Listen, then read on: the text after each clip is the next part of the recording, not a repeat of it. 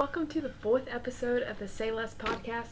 Um, I am starting to get like more comfortable. That's why it can probably sound like it a little bit. But if you keep hearing this, I today is going to be like a little bit different. Um, but also at the same time, it's still going to tell you about like those deeper issues of different topics kind of delving into like pop culture, like what's going on with everything here and there. Uh, so this is, like I say, a book review. It's the Colleen Hoover All Your Perfects. And if you have not read this, this episode is going to be a little bit of a spoiler. Also, if you can see or not see, this is, that's dumb. I don't do the video version. Um, if you can hear me like flipping, that's actually like the pages just like turning. Because I have like plenty of different like I write in my margins in different things. I also have a per someone's recommendation, I also have a Goodreads now. So, and my reading era just came at a weird time because I'm not really that much of a reader, but I was like, you know what? It actually helps make you like more intelligent. So because you're learning words, unless they're using like one syllable words like this. But anyway, um, so first thing that I have kind of in like my journal, um, or not my journal. Um, my book is it's amazing how like deep we go into our minds like thinking because this is on page seven. Um, like when she's thinking oh well this individual is a cute individual. Um, maybe i am not like that pretty of or beautiful of an individual that my boyfriend has to feel like he gets satisfaction elsewhere. That is one of like the lies, I guess, not only as women, but as individuals, we tell ourselves, you know, I'm I'm self-deprecating. I'm going to actually destroy my own self and my own self-interest just because of some individual doesn't actually believe who I am or like what I am as a person does not really think highly of me as it goes later on to, to the book. Um, you know, you see like this different parallelism where Ethan, which was Quinn's first like boyfriend or first love, whichever you want to call it, um, fiance at least, he did not really want her to show that he she was able to change a tire that he wasn't able to do. Like all these different things of sometimes us feeling like insecure in ourselves um, because someone wants us to. And kind of going to the whole title of the book it's based on like this kind of phrase if you only shine light on your flaws, all your perfects will dim, which a lot of times we do shine like just strictly on our flaws, nothing else. We don't care if like everybody else likes us or not. Um, now, I will say if you are under the age of maybe like 13, it's up to your discretion if you want to still like read this book. It is a very popular book. Um, and I mean, it is like Colleen Hoover with It Ends With Us. Very popular book. I would say if you are a parent and you don't really want your kids like reading this, maybe like read it first because it it does if you do not mind someone like macking every two seconds, I th- I think you should be fine. But if you are one that struggles heavily with books that deal with smut, then maybe this book isn't for you. But anyway, um, you know, I think that's like part of human nature, um, honestly. And I don't know if we should really apologize for those things. But here's the thing throughout the whole book, um, Graham, which he's like the boyfriend, they come in the picture less than ideal circumstances, basically, is the whole premise of the book. Um, one night, Quinn, which is the female protagonist, and Graham, the male protagonist, find their girlfriend and their fiance cheating on each other with this separate, you know, individual. Um, and so it's kind of like the story about like how Graham and Quinn meet for the first time and how he, Graham truly loves Quinn and he would give anything and everything for her. That's basically what you want to know.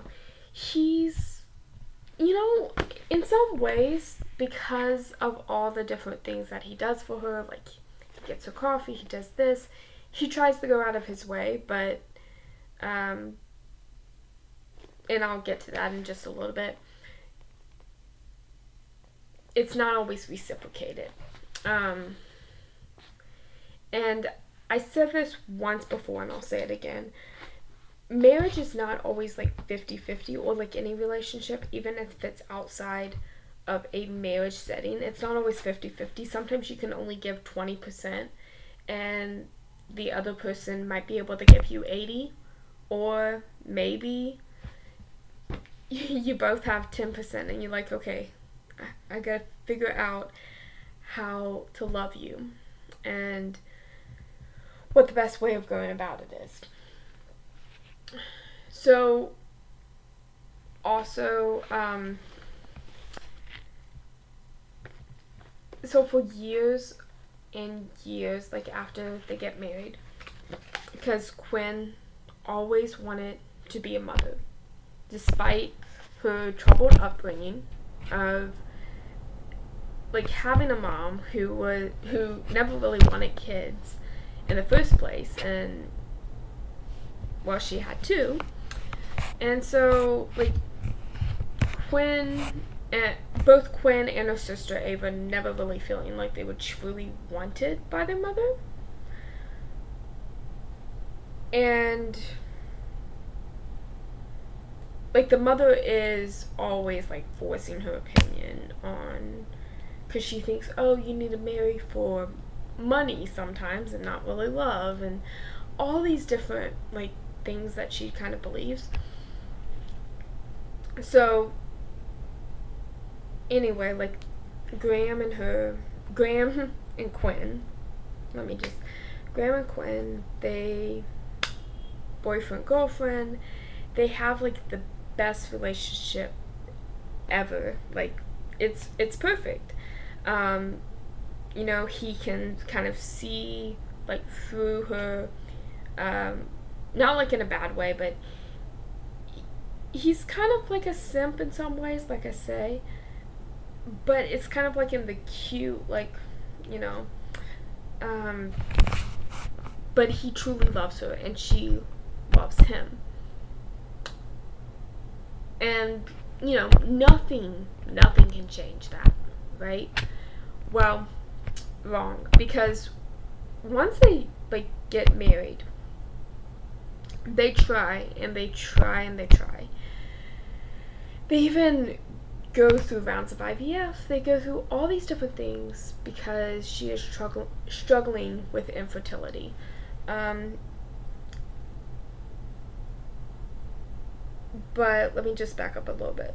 On the night of their wedding, because they elope too because you know um, Quinn's mother is a control freak. Besides the point, and she makes things into she into something that they never were. Um, she just like kind of stretches the story. Anyway, that's just my my opinion, and you know you can hate me. You can if you read the book, you can hate me. You can have a different opinion on that. Um, but basically, he has all these like love notes that he will write to Quinn over the years. Um, and they're not supposed to open this wooden box that he made until their 25th anniversary. But something that they always said was, you know, every kind of marriage relationship has category 5 like moments, category 5 hurricane moments. Um, and you know, he's like, you know, I'm gonna. And I think this is like pretty powerful and like just a testament to anyway who like Graham is in the storyline, but it's just like he says in one of the letters, I promise to love you now more when you're sick than when you're healthy, when you're when we're poor rather than when we're swimming in riches and he goes on and on and on and he's like even if you remain childless childless i will still love you and you know because they're like struggling with infertility Quinn is very much the individual that just kind of blocks out Graham for the most part. It's like I don't I don't want to have anything to do with you. But she doesn't even say that. It's just kind of she's numb to the whole idea and like they avoid each other altogether like conversation wise and all these different things, like when they're struggling with infertility. Well, it comes to the point that Graham truly believes that they're going to call it a divorce. Um, and so he's like, you know what? Gotta open this box and you gotta read these letters that I wrote for you so many years ago. Because not only was this supposed to be a box that we were supposed to open up on our 25th anniversary, it's also like a survival kit in case things do go south and we're not able to like salvage what little parts left we have at the marriage. Um, and you know, I don't I imagine infertility can be like difficult on a relationship, like anything, but um and it just kind of like brings the wedge in between like Graham and Quinn. Like you know, but I understand. You understand both sides of it actually. When you're reading the book, you're like I understand why Quinn is being so avoidant, but I understand why Graham is at least trying to make everything work and I just well, after she reads the letters, this is like kind of the end of the book. She does decide, you know what? We Are... and here's the thing. Um, it does not end with them having children. So if you're like, do they have children? No, she she uh she actually had like a miscarriage and then um like a uh like a tube baby. It's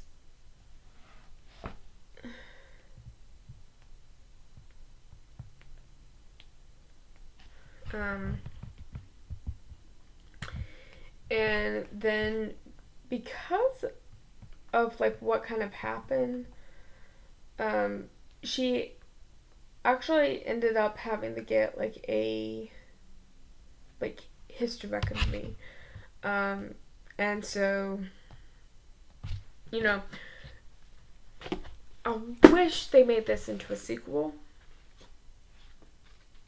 because it would be nice um, just to be like, oh, maybe they do adopt, or maybe they do have like, and but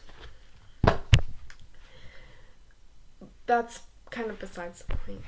So, kind of going off of like infertility, and that was like a long, like 15 minute conversation, uh, just because it's like very interesting to me. Um, I have known of some people who have struggled with for years for infertility. Now, obviously, it didn't, and also I know of certain people um, online, and they're like pretty like open about their struggles with infertility.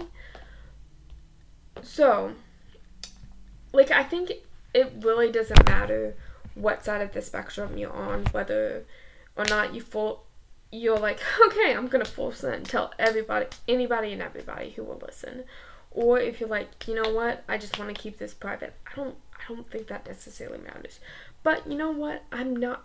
I'm just gonna say I have known some people, um, who have struggled with that, and sometimes it does happen where they do like you know you hear stories about people who after years and years and years of trying um, they finally like have. And you know i'm not telling one specific story because this is just something that happens. You you hear one side where it's like okay after years of trying they finally have that kid that they were wanting um, and then you also have that individual who maybe they would like win and they have have like full um like hysterectomy. Now I have heard of like uh e ectopic pregnancy. I have heard it's a very slight percentage um because like once it like ruptures it's like pretty much done. But I have heard of like some of them like actually surviving. Like I say, it's kind of rare. Um, but it like has it has happened. Um, and like here's the thing though, with like having um, I'm just gonna pull something up really quickly.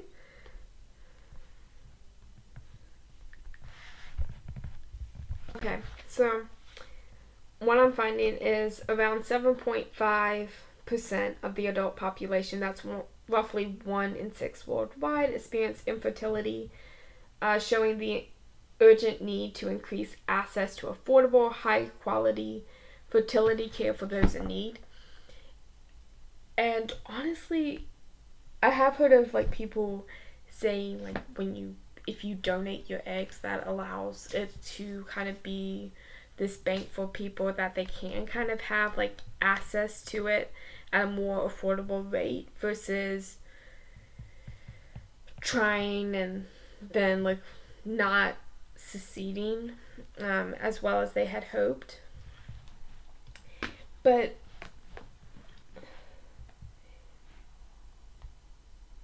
it does seem like and this this may be just because it might have been just a stigma thing um too so i but from what i've heard um in real life now all your perfects it is based on true stories I will say that because this happens to individuals. But I don't necessarily think it's based on any one particular person. Um, and it does seem like it's getting like more and more like prevalent. Um,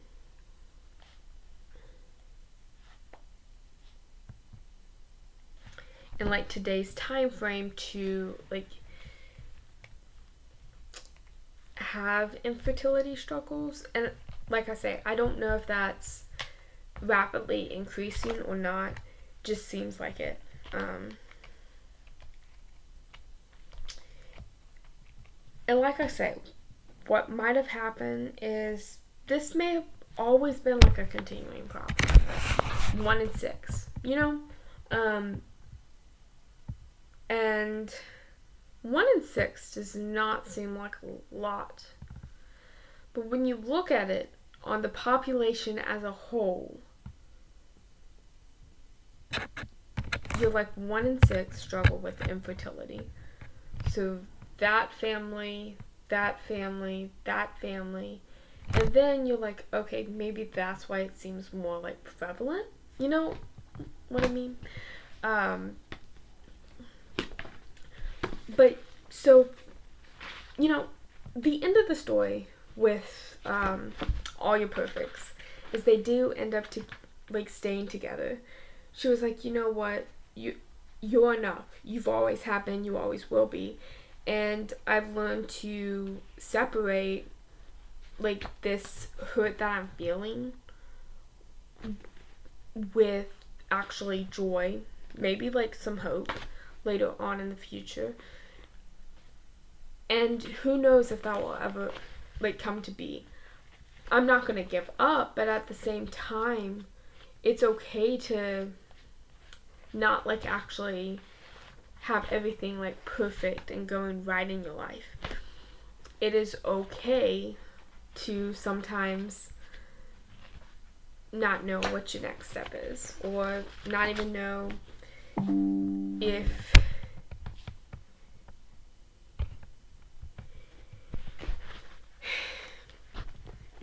if you um because the thing is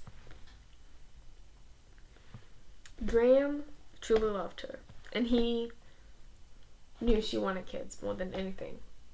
He, on the other hand, it wasn't that he could have cared less, but he cared more about Quinn than he did about having children. Um, and then she was like, okay, now I can also separate intimacy from like actually having that hurt and devastation that doesn't necessarily come from like having that because you know what? Not that that's I, I want to make this clear. Because this can be forced upon us that sexual pleasure is all that you are good for and that is all that anyone is good for. I want to make this point very clear. Sexual is not like the top tier of like anything.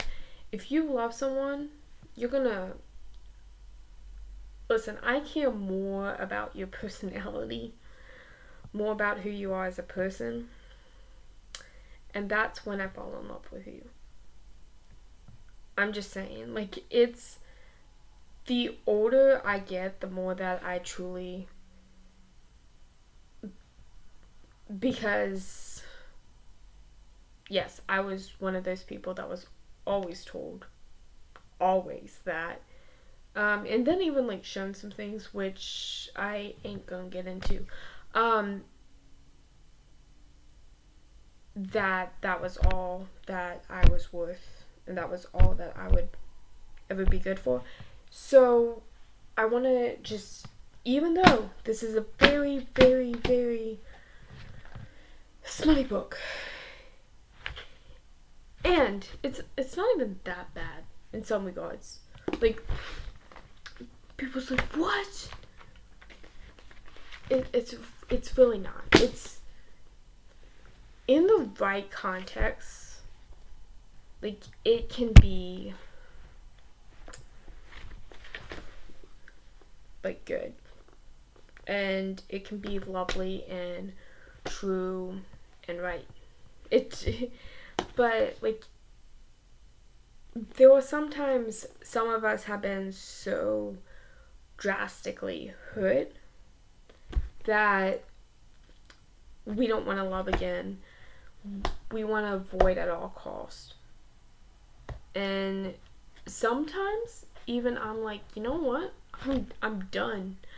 I'm like sometimes I I just want to take off a day off of loving people cuz I'm like love just love just hurts way too much. Like how do people do it on the daily? I don't know. But it's also about like making sacrifices. And I was like, you know what? Maybe that's like actually the cool thing because even though this book, um, it had like twists and turns, and you're like, oh my goodness, like, I, like they both are growing distant. You can you can get back on track. Is kind of what, and that's not like to say like this book is like the perfect book and the perfect analogy of love ever. But if someone like actually sees you for who you are, respects you, it's like, hey, you know what? I see how comfortable they are within their self. Um, I will say like confidence is sexy, and it's not like in like a, ooh, like soup like it just is. It's now, I'm not talking about like the you be a tool and then you like that that's not sexy. Like if you're confident in yourself, but you don't have to make it known to others that I'm I'm good at this or whatever, but you can at least acknowledge, you know, I I know how to change a tire or I know how to do this and it's not like a like it, and then the other person can cheer you on.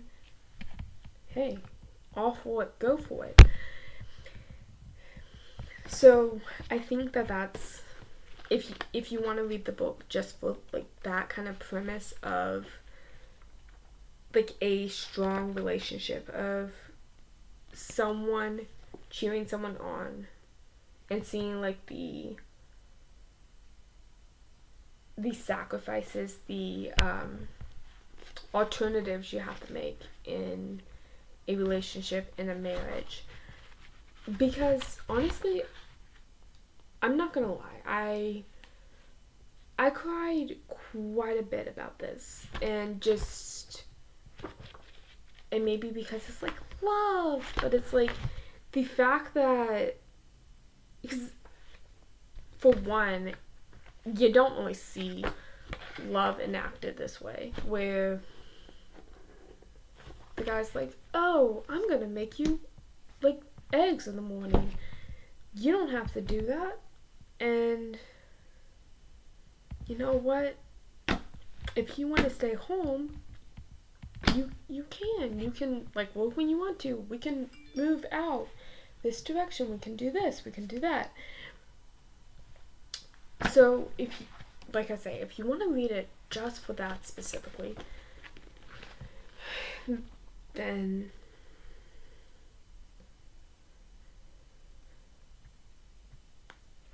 like that is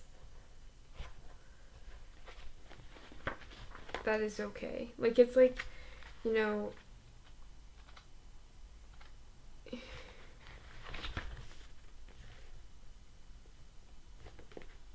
because like I say, I've never seen a book read like this, but I've never actually seen it acted in real in real life. When it's like true love and it's just like I'm gonna hold the door open for you. I'm gonna get you groceries. I'm gonna do this. In a lot of ways, chivalry is dead, but it doesn't have to look like the the old timey like version of like almost toxic masculinity where it's like sorry, you gotta be in the kitchen, and my job is to be out here working on the truck. Like, it's like, no, it should be a partnership. And, like I say, sometimes it's not always gonna look the same. And, honestly, you need someone. I, like, and I'm this is something not only for everybody out here who listens to the podcast, this is just for me too. Like you need someone who's going to like stand by you through the good times and the bad times. Because if if you don't look for that, trust me, you're going to end up settling for the guy who is a walking red flag and you're just like he has tons of red flags, but you know, my family says I need to like have a boyfriend, so I I guess you know what? I'll I'll settle for for him. Or like you know, I and I used to like have a really, really, really, for lack of a better term, shitty relationship with myself. Um, and therefore, like, when you have that, I think you also have a really bad relationship with, and I'm not saying like one correlates with the other, but you also have a bad relationship with guys and and when guys would treat you horrible you were like well must have deserved that. I i have no idea what i did but i must have. Um and you know some people are going to say it's like from childhood trauma there might be some of that that is partially true. I mean, you see things and you're like, oh, what's what's the difference? Um, and honestly, here's another thing that I learned from this book. Um, and honestly, you're like, well, I could have told you that, and I actually lived it. Anyway, I have, I've seen it. Okay, I've seen it in different relationships, and like I say, I'm not trying to pull put anyone under the bus. Um, but I can't remember exactly what it says. But basically, is that you know you need to have like communication. You know, have like those communication skills and say what you feel. Like not really hide these dark feelings from people. I mean, you can hide it from like some rando on the street definitely don't just tell anybody like your business. But like when it's someone that you are doing life with, like just don't hide that from them. Um, and there were certain people, I will say, even if they are someone that is close in proximity, doesn't mean that they're close in relationship with you and that you should commune with that person. Um, so, but like for a relationship of this intensity, you do want to like tell people, you know, the good, the bad, the ugly, the telling people what's bothering you, even like tell telling people your thoughts. It does not have to be always something bad just telling them, hey, like, you know what? Thank you for doing the dishes. Sometimes I have seen this where people avoid that conversation and that confrontation to quote unquote keep the peace. But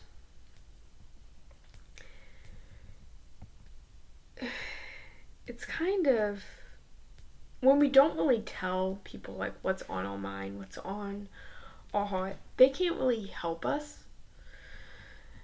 and like this book also says like sadness is kind of like a spider web it just kind of eats and eats at you and then you have to kind of gnaw your way out of it basically but it's kind of like a hole um, and you have to be that shoulder for someone but they can also be that shoulder for you. And if they can't, something something's terribly wrong. Sometimes I'm like, I'm always your shoulder to cry on. And then I don't say this as like an arrogant or cocky way. But I'm like, where is my shoulder when I need it? And I'm not saying that, like I say, to be rude or anything.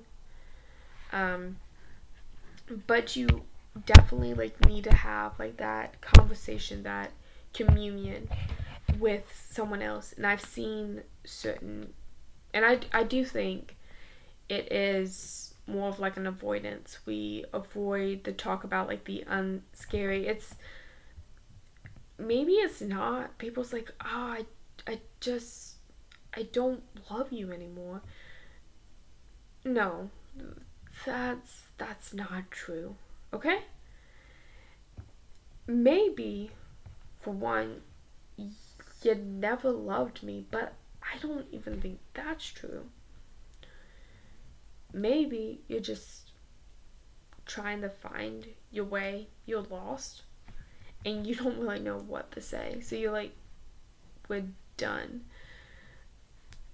And maybe if you could like process, you know, I feel lonely, I feel like you don't talk to me because of XYZ.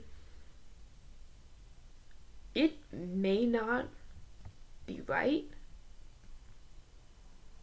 but that confront confrontation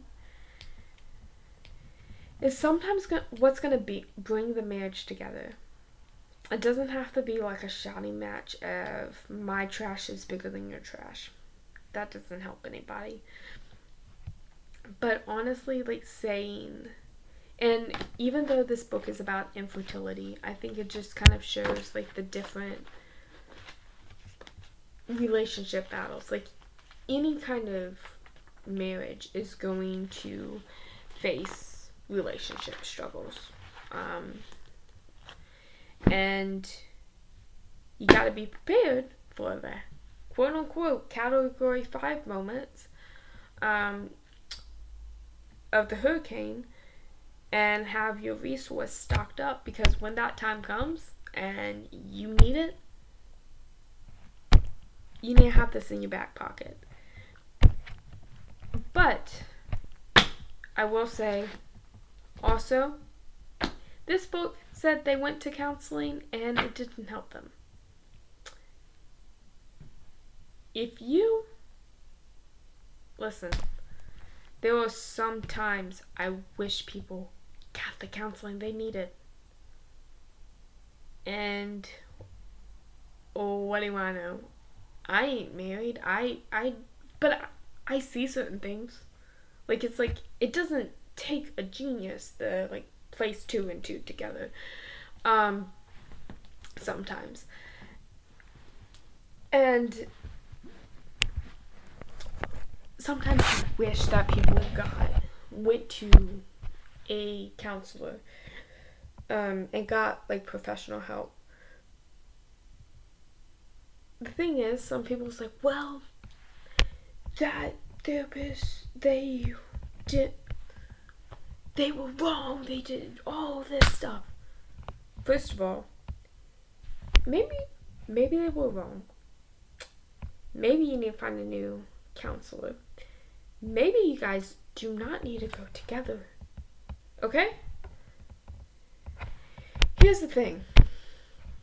And I am for counseling.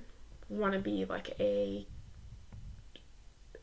licensed counselor on my own private practice. Here's the issue.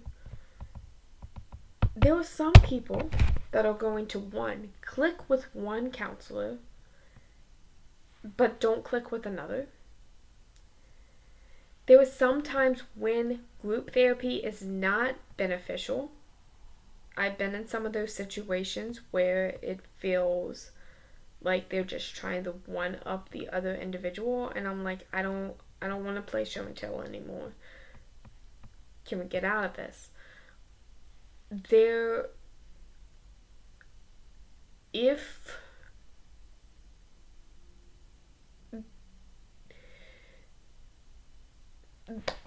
there are even though I want to be a therapist, I will definitely put this out there. There are good therapists and there are bad therapists.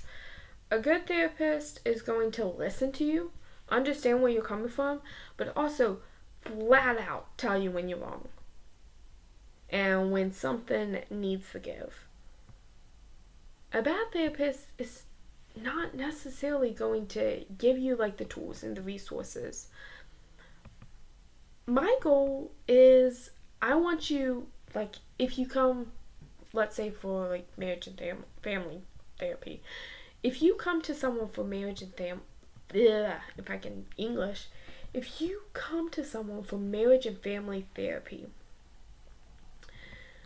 you want to make sure that they understand like where you're going, what kind of like you've been through, and also know okay, you need to talk to this individual. Don't just push them away.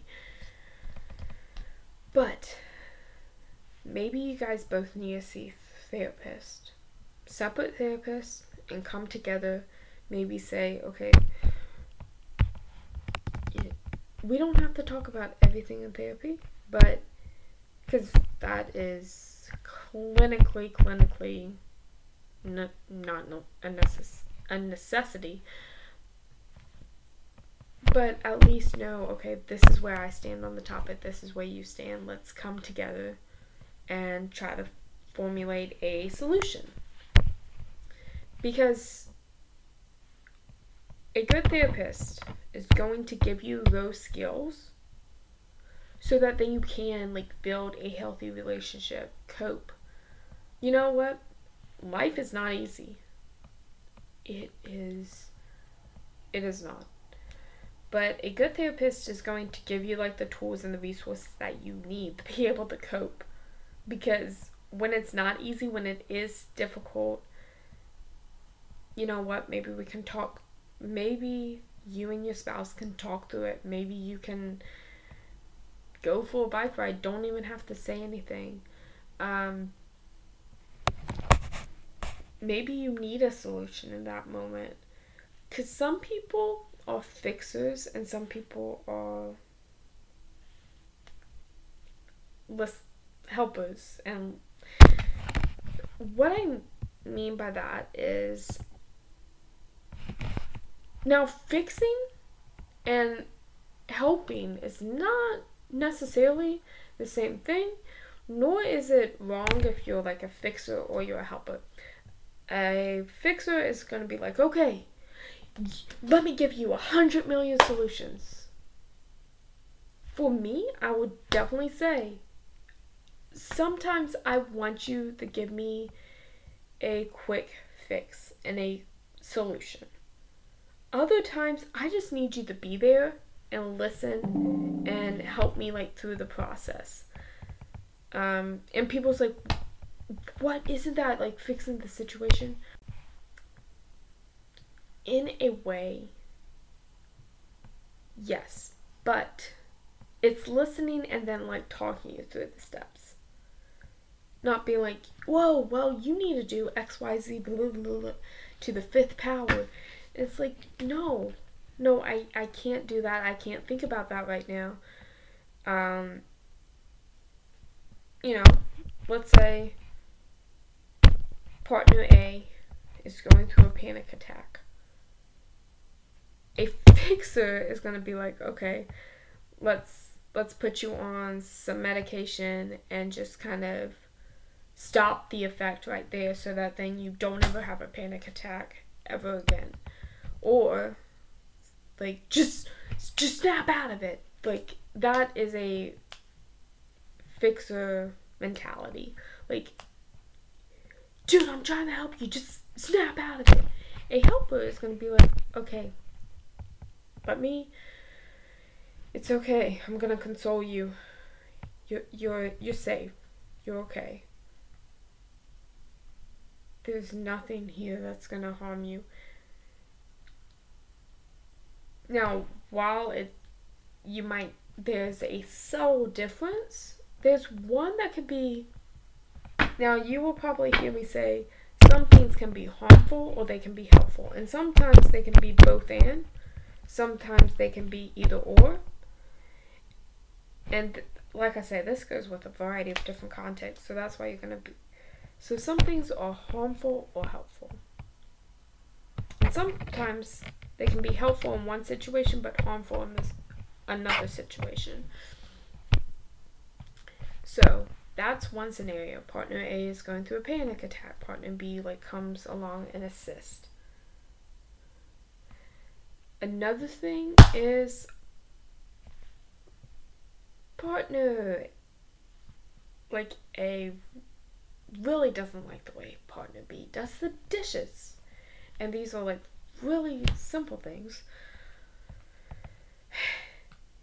She can yell at him and just be like, you know what? Get out of the way, let me do it. Which is what some individuals do. Um, and some people, now, it really depends on like the situation that you have with the other person too. Um, so you really need to talk about that.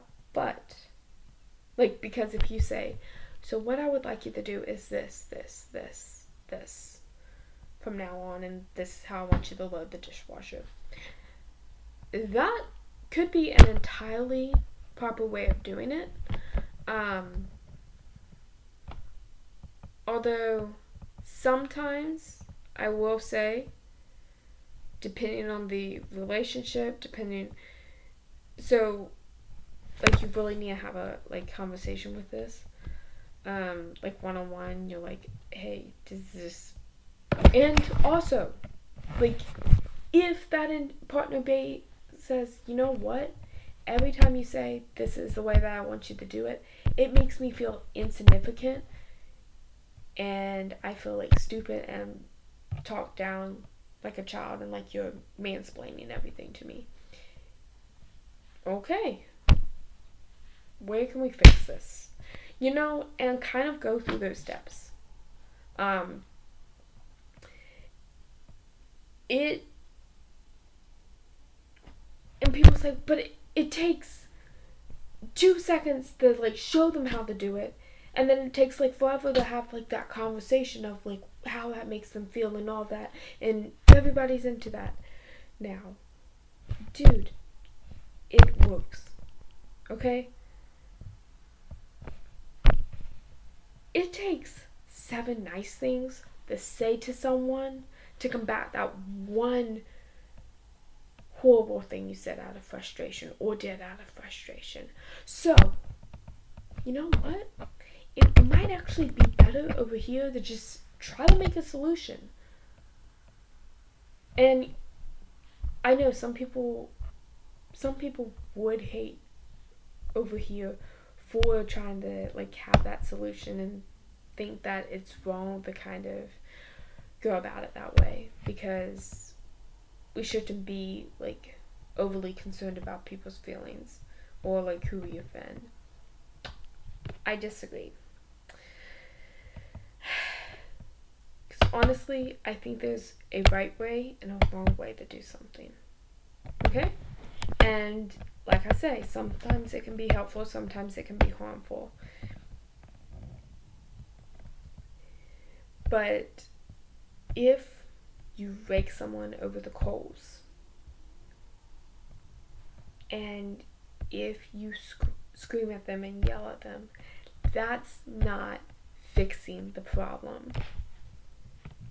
And you think that it's showing that you're a bigger person than you are, but it's really not. Slam doors don't solve a conflict. They they don't. And we're like, well, I just need to blow off some steam. That does not solve the conflict.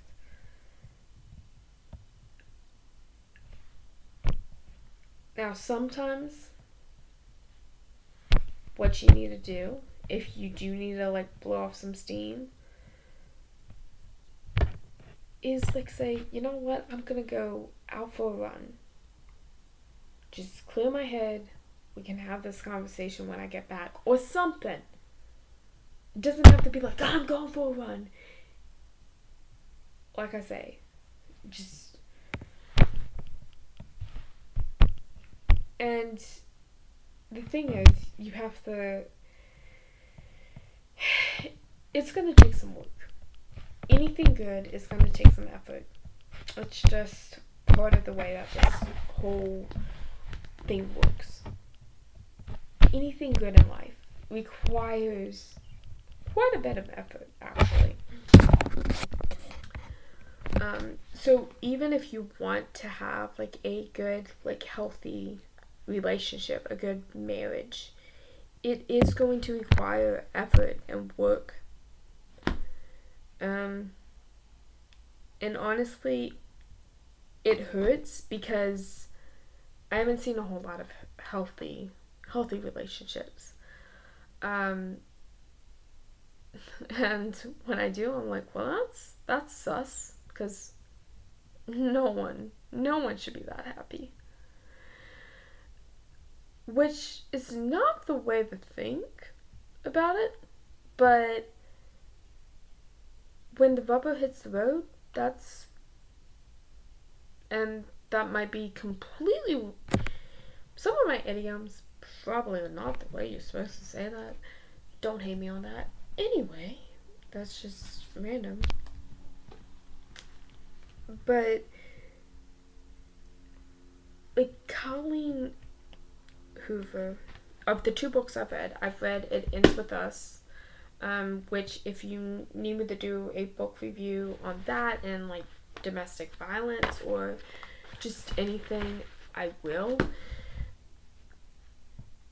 But both of her books that I've read, I kind of was left feeling icky about It Ends With Us um, and like I say, I could probably do an episode on domestic violence. But with all your perfects, um, even though it started off and it had like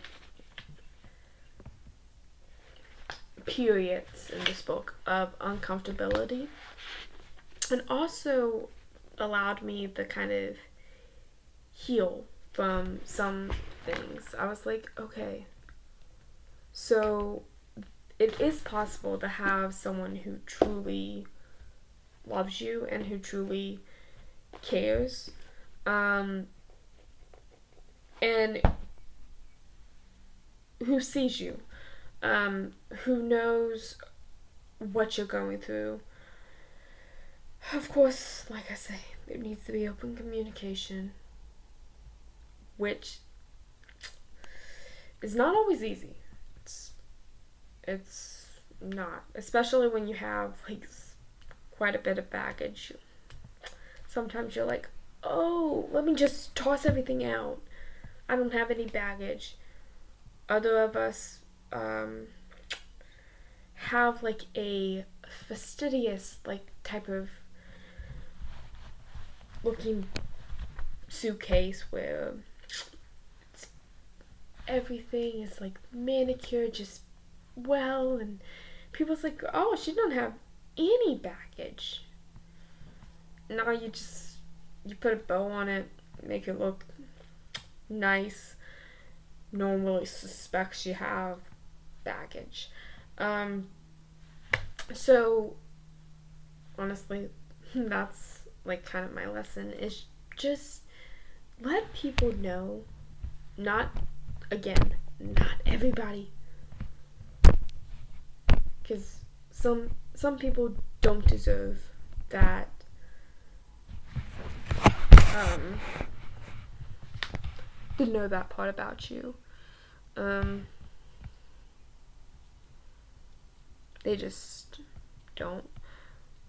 And you don't have to give that to them.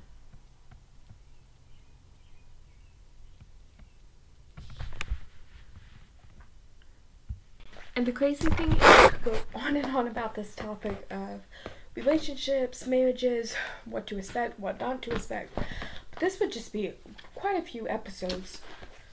So, know, maybe I could do an episode on toxic relationship versus a healthy relationship. Um, anyway, like, let me know if you also like shorter